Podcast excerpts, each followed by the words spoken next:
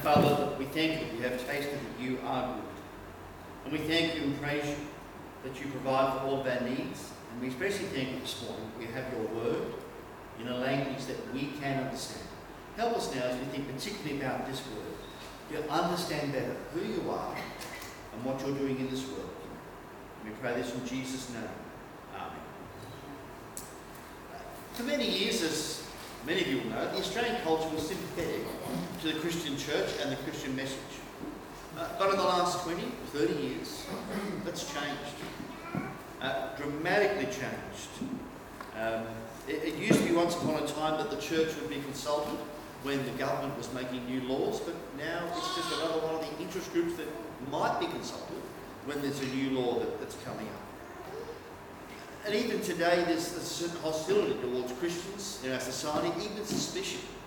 Uh, some of you may remember that about this time last year, uh, the state government education department actually banned uh, three books that were being used in high school scripture. Why? Because they contained the advice, in some of them at least, that sex before marriage was wrong. And the Department of Education viewed that as being harmful uh, towards the uh, development of adolescents. Uh, so something that was once traditional Christian teaching was now regarded with suspicion and in some cases regarded as being wrong. Uh, thankfully, by God's grace, those books were reinstated. But it did give us a bit of an indication of the environment in which we now work, in which we now serve and live. That Christians are no longer regarded as being moral guardians, but now in many instances are being regarded with moral suspicion. Remember what Jesus said. In this world you will have trouble, but take heart, I have overcome the world. And Jesus knew that the gospel would be opposed and that his followers would be persecuted and even hated. But even though our context is changing, one thing has not changed. Jesus is still in charge. His gospel still needs to go out. It's still the power of God for salvation of everyone who believes. And Jesus is building his church. The gospel is unstoppable. So how do we how do we live in a culture that is becoming increasingly hostile to the Christian message? How do we respond? Well, Peter here is writing to uh, believers in Asia Minor, what we call uh, modern day Turkey today. Uh, they live in an environment that's hostile uh, to the Christian message. Uh, some of them, or many of them, are, are brand new Christians. They've turned their back on a lifestyle that was quite the opposite of the Christian message, and now they're Christians. How do they respond in a hostile culture? Well, Peter tells them, and it also applies to us, how we respond in a changing culture. And there are three things here. The first thing to remember is remember who you are. Uh, please look at verse 14. We're told there that we're obedient children. We are the children of God. It's a remarkable thing when you think about it. There is no higher status in this world. We're the children of God. What, what does it mean to be a follower of Jesus Christ? It means that we obey our Father in heaven. Uh, and that means turning our back on the things that we used to do, turning our back on things that might actually distract us away from the Lord Jesus Christ. Uh, think about what this might have meant for the people to whom Peter was writing. They lived in a highly sexualized world. When you went to the baker, you were reminded of sex. When you looked at some of the symbols on the wall. When you went to someone's home for a meal, you look at the plates and even the lamps, and you'd be reminded of sex. As you walked along the street, you'd look down the footpath, and there were advertisements that had been scratched into the stones as well. Their world was just as sexualized as our world today is. It's just that we've got more of it through the internet and, and other things. A very similar environment. And it must have been hard for Christians, for people that have been non believers and, and just steeped themselves in that world, and then become believers, and now they have to stop those practices that they used to engage in. So try and imagine this. You live in Thyatira in first century Asia Minor, uh, you're a leather worker. You've just become a Christian. It's Friday night. It's the night that all the leather workers go together to one of the local temples, and uh, there you make sacrifices to the god. Uh, you, uh, you have a meal, just like it's, it's like going to a restaurant today. You have a meal, there'll be some drinking, you might get drunk, and there may be sex afterwards. Okay, that was the sort of thing that was happening in those days. Uh, so it's Friday night, and you're not there. And people begin to wonder, what's, what's wrong? You, you haven't turned up like you do every Friday night for our, our usual leather workers uh, union gathering. And people notice you haven't come. Why?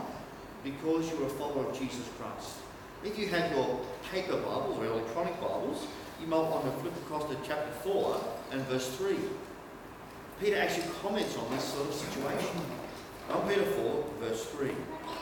For you have spent enough time in the past doing what pagans chose to choose to do, living in debauchery, lust, drunkenness, orgies, carousing, and detestable idolatry. They think it strange that you do not plunge with them into the same flood of dissipation, and they heap abuse on you. So he's saying here, here are Christians, they're being abused because they, they're no longer doing what they used to do. These are fairly hard times. Why do we not join in such behaviour? Because we're the children of God. That's the simple and the short answer. And we want to display the family likeness. A Christian is someone who's experienced a radical, bloody revolution in their lives. There's been a change of government. It's no longer self, now, now it's Jesus, complete with all new desires and all new aspirations. And, and notice how in verse 15, this is to touch every area of our life. But just as he who called you is holy, so be holy in all you do. And Peter's saying here that there's no such thing as casual holiness. You can't take your life and say, right, I'll be holy in this area and not in that area, and holy in this area, and so on. You can't say, this is my work life, God can't interfere with it, this is my personal life, here, I'll let God do some work there. No, it's to affect every area of our life. We, we can't compartmentalise it. That the Lordship of Jesus is to touch everything. Why? But because we belong to Jesus. We're His children. See, it's important that we remember who we are. One of the things that the worldwide church is struggling with in the 21st century is this area of holiness. It used to be years ago that you go to church and you hear the, the warning, be careful you don't become worldly. Be careful you don't take on the, the attributes of the surrounding culture. And, you've now got the situation around the world where congregations, where denominations when it comes to the area of sexuality, have just abandoned centuries of wholesale Christian teaching. Where they've just said, look, we've now woken up. We've suddenly discovered what 2,000 years of Christians didn't know, that it doesn't matter what your sexuality is, you can just go and do whatever you want. That's a tragic situation. When I was four years old, I moved from Scotland to Australia. And uh, when I went to primary school, infant school, sorry, uh, the ladies in the canteen used to compete with each other to hear my Scottish accent. Uh, they thought it was quite unusual. And uh, a friend's mother told me this year, years later. But if you listen to me now, you won't really hear a Scottish accent. There might be something there. Why is it gone? Why did I get rid of it? Because I didn't want to be different. I, I wanted to fit in and be like every everybody else. And many congregations now face the same issue today. They don't want to be different. They don't want to say Jesus is the only way to God. They don't want to say, look, we think same-sex marriage is wrong uh, according to the Bible and so on. But see, friends, you can't be a faithful congregation, a faithful denomination, if you abandon the teaching of Jesus. You just can't do it. You cannot do it. The moment a, a church decides to be just like its surrounding culture, it might as well close its doors unless it repents. You see, what does our culture need from us? It doesn't need us to be like it. It doesn't need us to validate its lifestyle, its behaviour. It doesn't need us to turn a blind eye and be different. It needs us to be different. Not for the sake of being odd, unusual, different, but for the sake of being an alternative for the sake of pointing people to the living God through his Son, the Lord Jesus Christ. Six months ago, the um, Presbyterian Church held its assembly, and I chaired that. And we decided there that if the federal government eventually brings in same-sex marriage, that we give serious consideration to withdrawing from the Marriage Act. Uh, the following Monday morning, Julie and I were having a day off. I was stepping onto uh, one of the ferries at Sydney Harbour. There's a phone call from the Australian newspaper wanting to know why the Presbyterian Church was going to do this. And he said, Are you fearful that the fact that if, ministers refuse to perform same-sex weddings, they'll be put in jail? And I said, No, that's not our fear. The reason we're doing this is because it's just plain wrong according to the Bible. It's just plain wrong. You you don't approve of this sort of thing. We want people around us to know Jesus. We want people around us to know that Jesus demands they turn to Him in repentance and faith. And, and we can't do that. At the same time as saying it doesn't matter how you live. When it comes to the area of your sexuality, we need to be salt and light in our generation. And that means we need to remember who we are. It's not up to us to determine how we live, what we approve of, and so on. That comes from God. The second thing we need to do is, is live as the people of God. Because we've been redeemed by Jesus. Look at how Peter puts this in verses 18 and 19 in chapter 1. For you know it was not with perishable things, such as silver or gold, that you were redeemed from the empty way of life handed down to you from your forefathers, but with the precious blood of Christ, a lamb without blemish or defect. Now, did you notice the, the cost of our rescue there? It was the blood of the Lord Jesus Christ. That's a shocking thing you think about.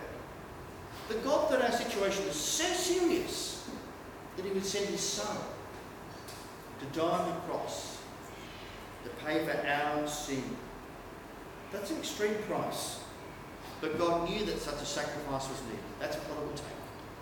And he was prepared to pay that price. And so we need to remember this and not let ourselves become so used to it that we, that we forget that it's a shocking thing. That our situation was that serious. Did you notice the way that gold and silver are described in verse 18? They're perishable. That's not normally how you think about gold and silver. You know, when the stock market's going down, the people that have got gold and silver stored away, they think we're safe. We're fine because gold and silver, they're permanent. But what does the gospel do? Take the things that we think are temporary and puts them in, uh, sorry, take the things we think are permanent and puts them into their true category, which is temporary. With what will be redeemed? Something far more precious than gold or silver, with the blood of Christ. That's what Peter tells us here. And when Peter thinks about the old way of life, he calls it an empty way of life. Now, some people say that's offensive. How dare you say that before a, before a person knows Jesus, that their, their life is empty? But that's what the Bible says. That's what the Bible says. Ultimately, it's an empty way of life. It might look good, it might look, rich and, and fulfilling, but on the inside, it will lead a person to hell if a person does not know the Lord Jesus Christ. Some of you will know just what that is like. You'll remember what it was like before you knew Jesus. You'll remember the emptiness that was there, uh, the lack of meaning, and the frustrations and the fears that were there. But Jesus gives a life that is satisfying. Because the life that Jesus offers is real life. It's permanent. It goes beyond the grave. And so Peter's telling us that at the heart of the Christian message is the most radical Christian message that anyone has ever heard. Uh, there are many people today who think that being a follower of Jesus is just about being polite, being a good member of society, uh, behaving yourself, keeping your nose clean, and so on. But that fails to come to terms with who Jesus is, with what Jesus came to do. He came because we were rebels against God because we, we turn our back on him. And, and that's why he says here in verse 40, 23 that you've been born again. Not of perishable seed, but of imperishable through the living and enduring word of God. You see, the Christian, the Christian life is it's not a makeover program. You know, where you just tidy your life up somehow like you see on a reality television program. No, it's a totally new beginning. Born again where the slate is wiped clean. And here's the stunning thing It's Jesus who sees to it that the slate is kept clean, despite our weaknesses, despite our sin, because He is the one who ultimately makes us acceptable to God. We need to remember who we are because it's easy to forget that. So, how's that going to affect the way that we live as the people of God? It's, it must shape our life as a congregation. We're not just individuals who've been born again, we're family. We are family. And we need to learn together as the family of God. We need to live together as the family of God. We need to think together as the family of God in a culture that often thinks individually. We are family. And Jesus is the one who's joined us together. In the early days of my marriage, uh, Julie's father would sometimes say to me, You know, you can choose, choose your friends, but not the family. And he was having a polite go at me. And that's true of the church, isn't it? We don't get to choose who belongs to the church. It's God that does that. And God doesn't make mistakes when He calls people to belong to Himself. And, and that means we need to work hard at getting on as a family. Like any family, there'll be ups, there'll be downs, there'll be misunderstandings. But that means we're to value one another. Because each of us has the Spirit of God living within us. And He's the one that joins us together. And that means we welcome each other because Christ welcomes us. That means we bear one another's burdens because we belong to Christ. You see, when it comes to how we treat one another, the Christian message is revolutionary. We're brothers and sisters in Christ. We're equal. No one has a higher status, whether you're the state moderator or whether you're, you know, on cleaning duty that week at church. We're all equal because the, the, the ground at the foot of the cross is level. No one has a higher status or a higher rank or a higher worth because it's Jesus who gives us our worth, and that makes the Christian message revolutionary. I'll give you an example of how the Christian message uh, does this. Uh, five times in the New Testament, we're told to greet one another with a holy kiss. And uh, in 1 Peter chapter 5 and verse 14, Peter writes that. He says, greet one another with a kiss. Now, in those days, kisses were only reserved for family. You didn't go around just kissing just anybody. And so think about that verse there. In the church, you've got Jews, former Jews, and Gentiles, and they kiss each other. You've got slaves kissing each other, keep kissing their master. They greet each other that way. That's just shocking. It's scandalous. It just overturns social conventions. But that's what the gospel does. It takes the things that our culture thinks are valuable and, and breaks down the sort of barriers that we erect. That's the radical nature of the gospel. We welcome one another in Christ. Now think about what all of this says to the watching world. Uh, the local congregation is meant to be the place where we demonstrate a love that is literally out of this world. Think of the, the sort of people that belong to an average church. People with different ethnic backgrounds, some people who are young, some people who are not so young, uh, people who have hair, people who don't, and people that have education and those. Who joins us together?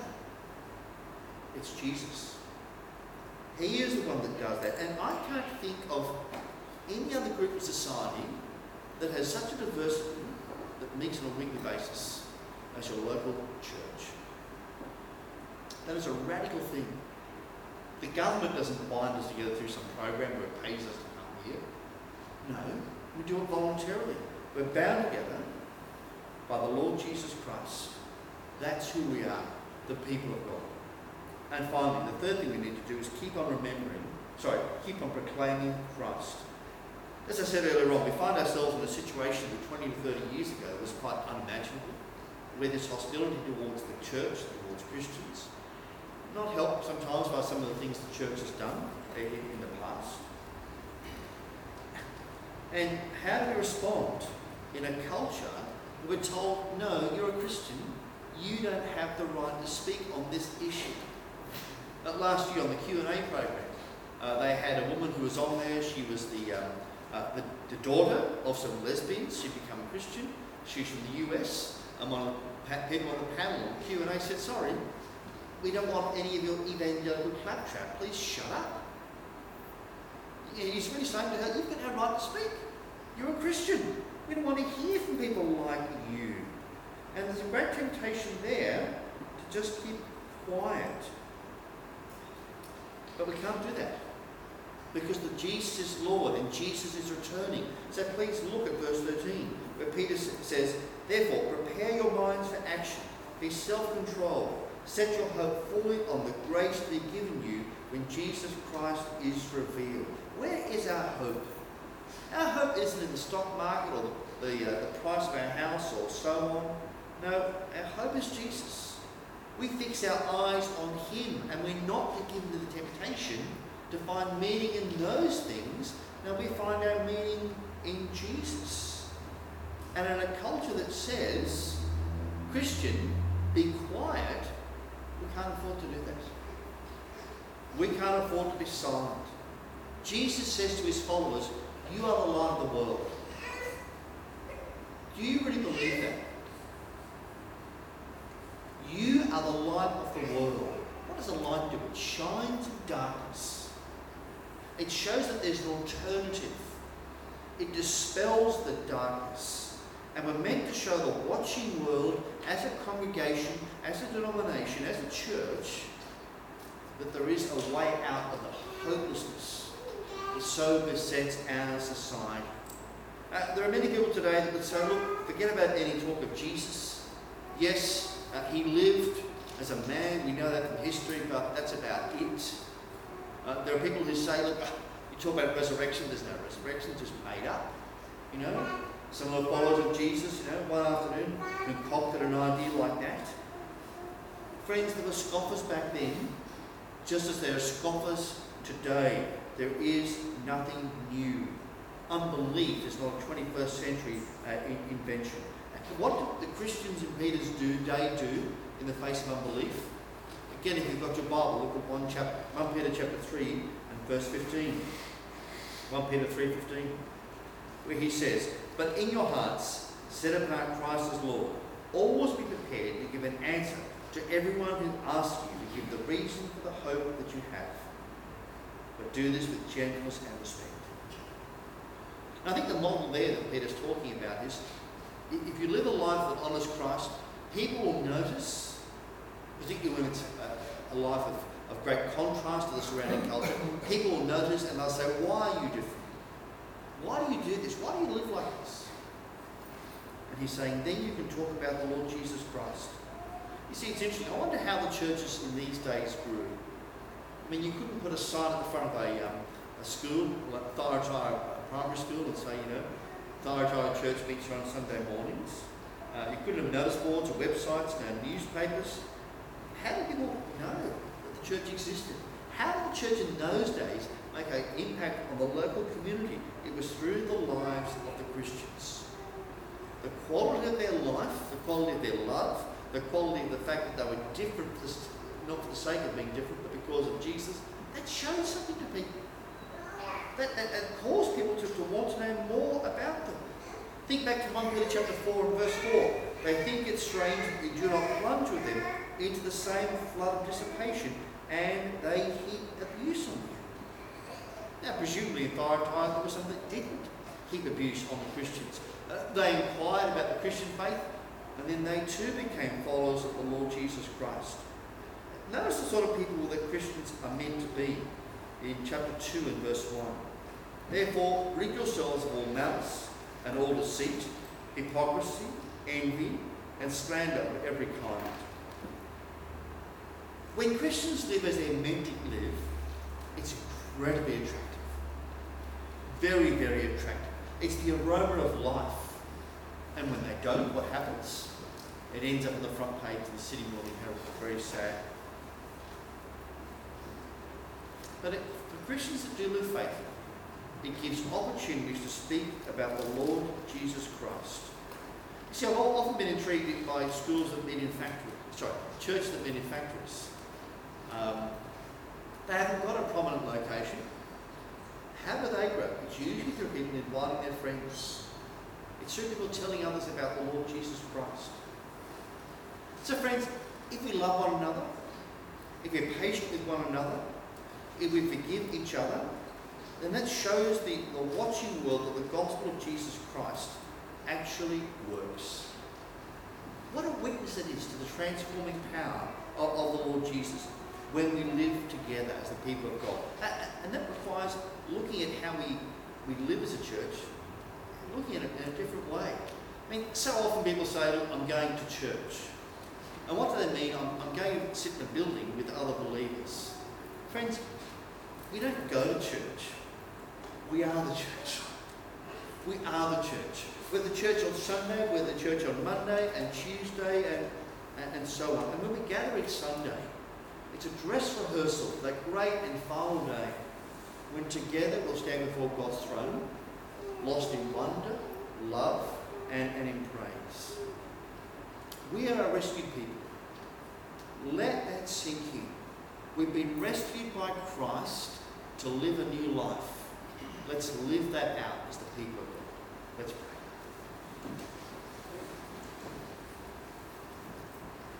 Our Lord and our God, we thank you and we praise you you've made us to be different because of who Jesus is and what you've done in us. Help us to be different.